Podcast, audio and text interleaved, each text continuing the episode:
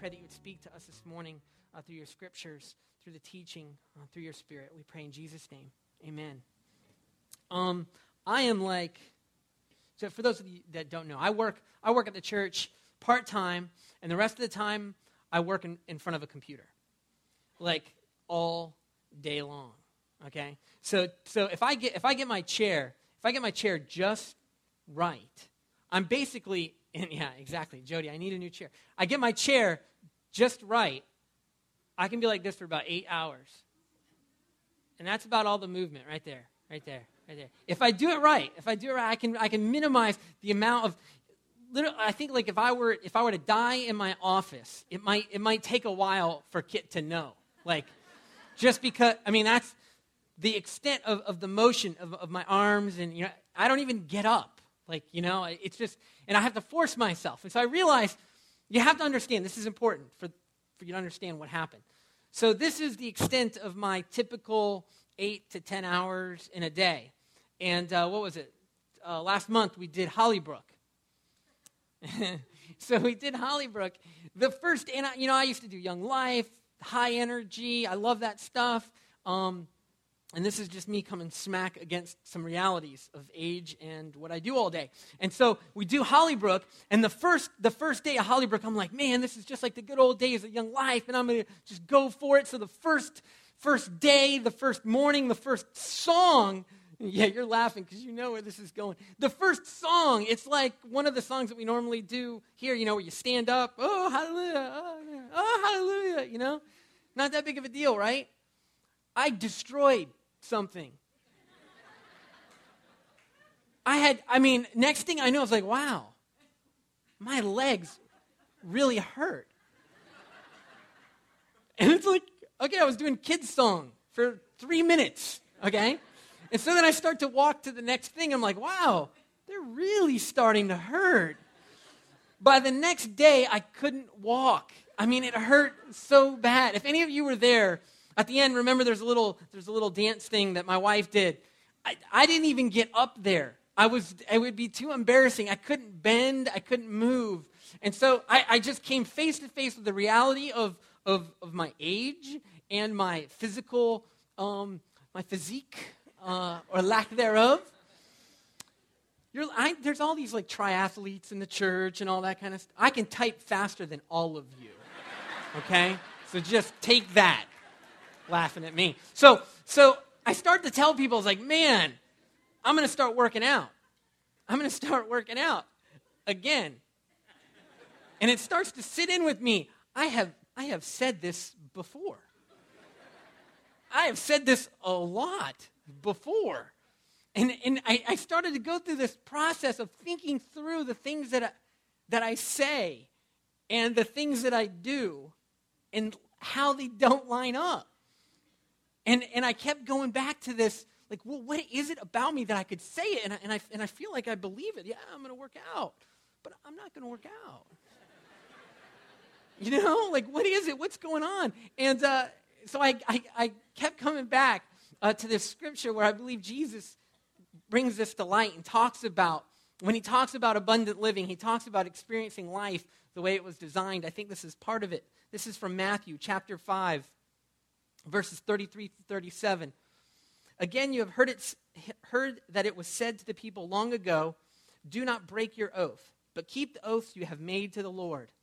But I tell you, but I tell you, do not swear at all, either by heaven, for it is God's throne, or by the earth, for it is his footstool, or by Jerusalem, for it is the city of the great king. And do not swear by your head, for you cannot, you cannot make even one hair white or black. Simply let your yes be yes and your no, no. Anything beyond this comes from the evil one. So, this is like scripture that we probably have heard before. I mean, this is just to put it in context, this is part of the Sermon on the Mount. Right? Some of the things that we all associate with the teachings of Jesus, you know, a lot of those come from this Sermon on the Mount. And this is, this is just nestled right in there, like with, with murder and adultery and you know these different things that we know that jesus famously spoke on taught on that brought new revelation well there's this little thing in here about oaths and, and the words that we use and it's this pattern of, well, you've heard it said this way. And then he expands it or he clarifies it or however, however you want to address that. But he says, you know, you've heard uh, eye for an eye, tooth for a tooth, but I say this, or you've heard this, you know, don't commit adultery. I say don't, don't lust. And, and he's clarifying and he's drawing the, the, the distinction of the, the, the righteousness, the right living in this world. And, and, and it's part and parcel of the message of Jesus and the power that he brings us to be able to live that righteous life. And in this, he's talking about oaths and he talks about swearing. And I had no idea. Because I, I mean, I guess I've read, I mean, I've read it a ton, but I, you know, I just kind of glanced through the first part of him saying, but I tell you, do not swear at all. That's the same language that he uses when he says, don't lust. It's the same language when he, when he make, gives these commands of, of we shouldn't do this, we shouldn't do that. He says, don't, don't swear at all. And so, as I started to look at this, I realized, I mean, this is, this is a command that I've, and I say the Pledge of Allegiance. I, you know, I'll say whatever. I've never thought about this as being a Jesus thing.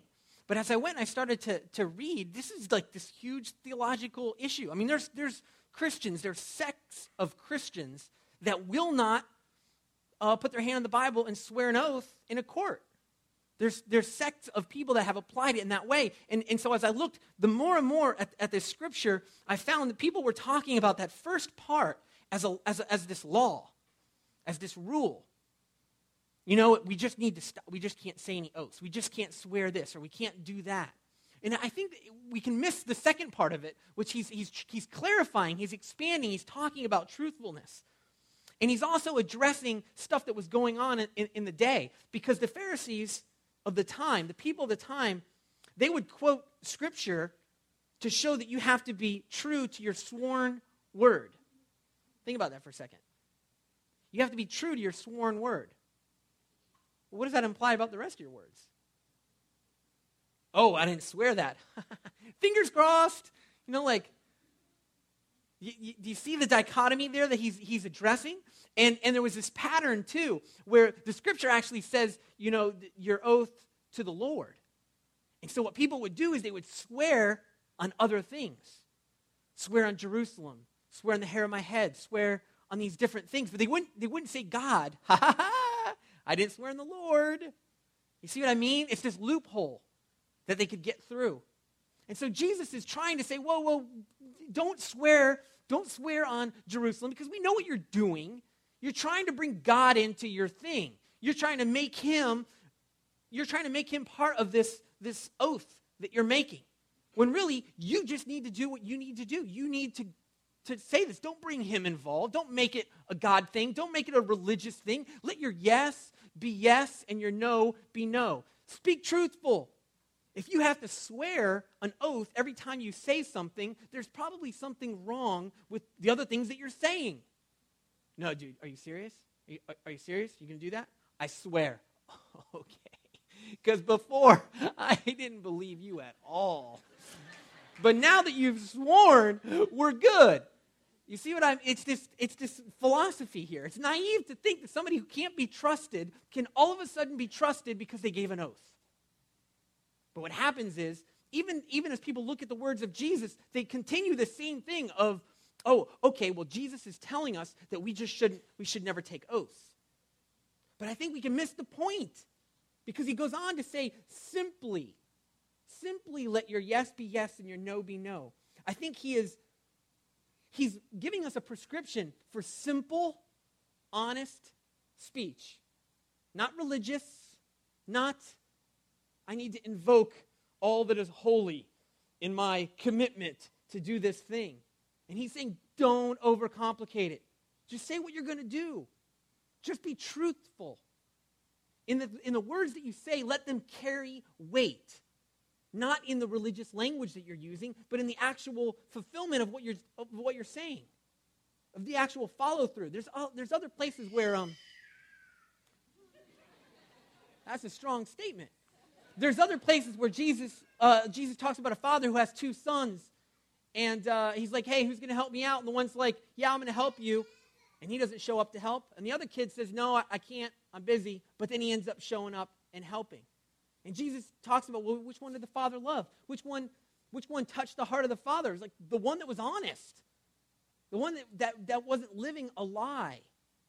And this is nestled in with all the other beatitudes that Jesus is giving. In other words, when he talks about uh, the commands for righteous living, when he talks about the way that life was designed to experience abundant life, to experience life the way that it was designed, there has to be a truthfulness in who we are. There has to be a truthfulness in the words that we say. Are, are they aligned with, with our hearts, with what we really believe? Are they aligned with what we really do? Because we're being entrusted with the words of life. Think about it. Jesus is entrusting us to go out as ambassadors and to speak the words of Christ, to be able to speak into people's lives, to be able to minister the ministry that he started. Well, how can we do that if, if we're not truthful? If we're not, if we haven't actually lined up what we're saying with what we're doing and what we really believe in our hearts? The hypocrisy of the day. Jesus is giving a, a kind of, uh, I mean, he's raising the bar. It's almost as if we should speak as if there's always an oath. You know what I mean? Like God wasn't paying attention when you said that. Hey, I'm going to be there. Like God didn't hear that, but you say, oh, as God is my witness. And God's like, oh, what? What? Oh, now I'm paying attention. Oh, you're going to be there. You see what I mean? Like we should always speak as if God's our witness. We should always speak that way. We shouldn't invoke his name. We should always be acting that way in everything that we say. In everything that we say. Jesus is making it as simple as he can yes and no. He's not talking about specific, you know, in these circumstances, yeah, let your yes be yes and your no be no. He's just saying in everything. In everything, because how can people trust us when we give them the words of God when they can't trust us when we talk about anything else? And so this is for me, again, this is for me.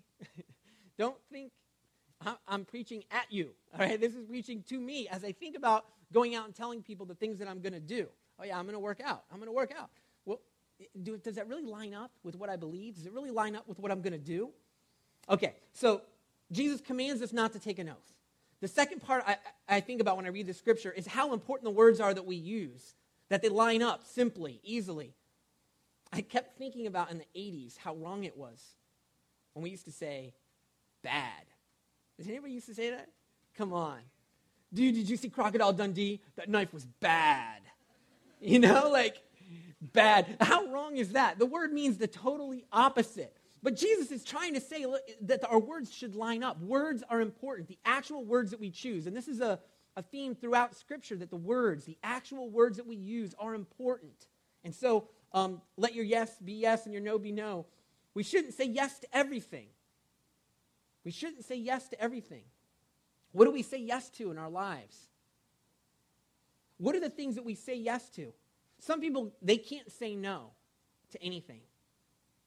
And so what happens is when they say yes, it really doesn't mean anything. When they say they're going to, we all know people like this. Are you going to be there? yeah. And we're thinking, no, dude, there's no way you're going to be there. you see that? Because they say yes to everything. Jesus is saying, let your yes be yes and your no be no. We shouldn't say yes to everything. We, should, we have to say no sometimes. We should be saying no. There are things that we should say no to in our lives. We should have permission to say no. It was great. We had a career meeting last week. We're trying to recruit you know, people that, that are excited about the ministry within the, the career group and saying, okay, we want leaders. We want people that are committed to this, that are willing to sacrifice and be a part of it. And it was awesome to hear them. They came up with it. They're the ones that said, okay, this is what we should do as leaders. We should be committed to this and this and this. And then we got to say, okay, who's on board?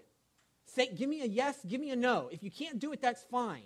But if you can do it, we want to know. And I had somebody come up to me and was like, you know, I'm helping out with the middle school, but I really am excited about the career group too. I want to do both. And I got to say, look, don't say yes to everything. Be great at something. Don't be good at a few things. See what I mean? I mean, this, this, we see this in the business world. We see this all the time where we have to say, you know, what can I be great at? What, what, what should I say no to? We have to see this in the vision of our own lives. In other words, what is, the, what is the vision God's given you for your life? What is it that God is calling you to do? The more clear that you can see that, the easier it is for you to say yes to the things that you should say yes to and no to the things that you should say no to. They might be good things, but you might have to say no to them because you're focused on the greater thing. You're focused on the thing that God's given you. Does that, does that make sense? We have to be able to say no to those things. There's a great um, business book called uh, Good to Great. I keep saying great. There's a, there's a book called Good to Great, and the guy talks about businesses that were good businesses. They were good businesses. They were profitable. They've been around for a while. And all of a sudden, they became great businesses. Something pivotal happened in the organization, and they became a great business. And one of them was Walgreens. And it was so funny because it was a family run business.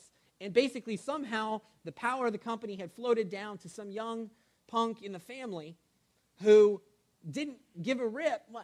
He didn't care so much about the history. He was more concerned about the future and what he wanted to do with the organization. You know what he did? Is he got rid of all the, uh, the dining. Remember, Walgreens used to be able to go in and eat. Well, this guy was like, why? Why are we doing this? We can't be good. Are we McDonald's? Like, what are we? We could be a great pharmacy. We could be a great drugstore, but we, we might just be a good dining place. And so he cut it all out. And the family was mad at him and, you know, all this kind of stuff. But what happened is Walgreens is this unbelievable company now. You see him on every corner. He said no. He said no to something that was good. And everybody in the family was like, well, we're making money. People like it. We like it. Why are you cutting it out? And he's like, yeah, but it's not great. And in our lives, we need to be able to say yes and no to things. We need, the more that we can see the picture of, of who we are in Christ and what God's called us to, the more that we can see for River City Church. You know, Antley is constantly dealing with, you know, where is God taking us as a, as a church? What do I need to say no to? You might have an awesome idea for ministry at River City Church. It might be a, a good idea that we could, we could get behind, but it might not be in line with the vision that we have for the church. And we need to say no to it, not because it's bad, but because we're focused on the great. We're focused on the vision specifically for this church. And that's, that's tough. It's tough for a lot of us to be able to say no to anything. Okay, so yes and no. Um, we think about Jesus, even Jesus used the illustration where he talked about a guy who's going to build a tower. And he goes and he tells everybody, I'm going to build this tower. But if he didn't count the cost, if he didn't figure out how much is it going to cost to build the tower, what's going to happen? He ain't going to be able to finish it. And everybody's going to make fun of him. We should be evaluating and counting the cost before we say yes to something. Can we really say yes to it? Can I really commit to it? Why? Because our words carry weight because our words should be in line with what we're really going to do, what we really believe. This is the message of Jesus. And it's much, do you see how that's much different than, oh, we can't take oaths? That's easy. I can avoid taking an oath. Well, I think I can. I maybe I'll go to jail. But I think that's an easier command. But Jesus is not saying don't take oaths. It's more than that. He's saying, think about the words that you're using. You shouldn't have to take an oath. People should hear your words and believe them because of the, the integrity of your life. Okay. Yes, no. Think about complicated language that people use and invoke. You know, I was, I was having a bunch of stuff done at my house, and contractors. Contractors are hysterical. hey, are you going to be able to get this done by Friday? Oh, yeah, definitely. I'll probably be able to do that. And you're like, did you, was there a, a probably in there? Yeah, no, no, definitely, definitely. I should definitely be able to do that as long as everything goes on plan. Like, dude, give me a yes or no. Just, you know, but people, we use this complicated language to say nothing. Just tell me like it is. No. All right? I'd rather a no. I'd rather you just be honest. And this is the prescription that Jesus is giving us for simple, honest, non religious speak. And, and, and you know what? Just like everything else that Jesus commands us, it gives us abundant life. There is a certain schizophrenia associated with saying one thing and doing another. You are not going to be happy. If you say one thing, do another, and believe something else, man, you're not going to be a happy person. You're going to be frustrated. You're going to have stress there's going to be things, it, it's, it's not going to line up in your life. It's not the abundant life that Jesus is describing and talking about here. This is integrity. Isn't that interesting? When you think of integrity, you think, you know, it's like a badge that you wear. You know, I'm, an, I'm a person of integrity, as if I have some moral, you know, upstanding behind me. Integrity is simply that you are entire, that you are real, that, that there is, uh, there's not differences as we look at your life. The things that you say line up with the things that you do and the things that you believe. All those together bring integrity.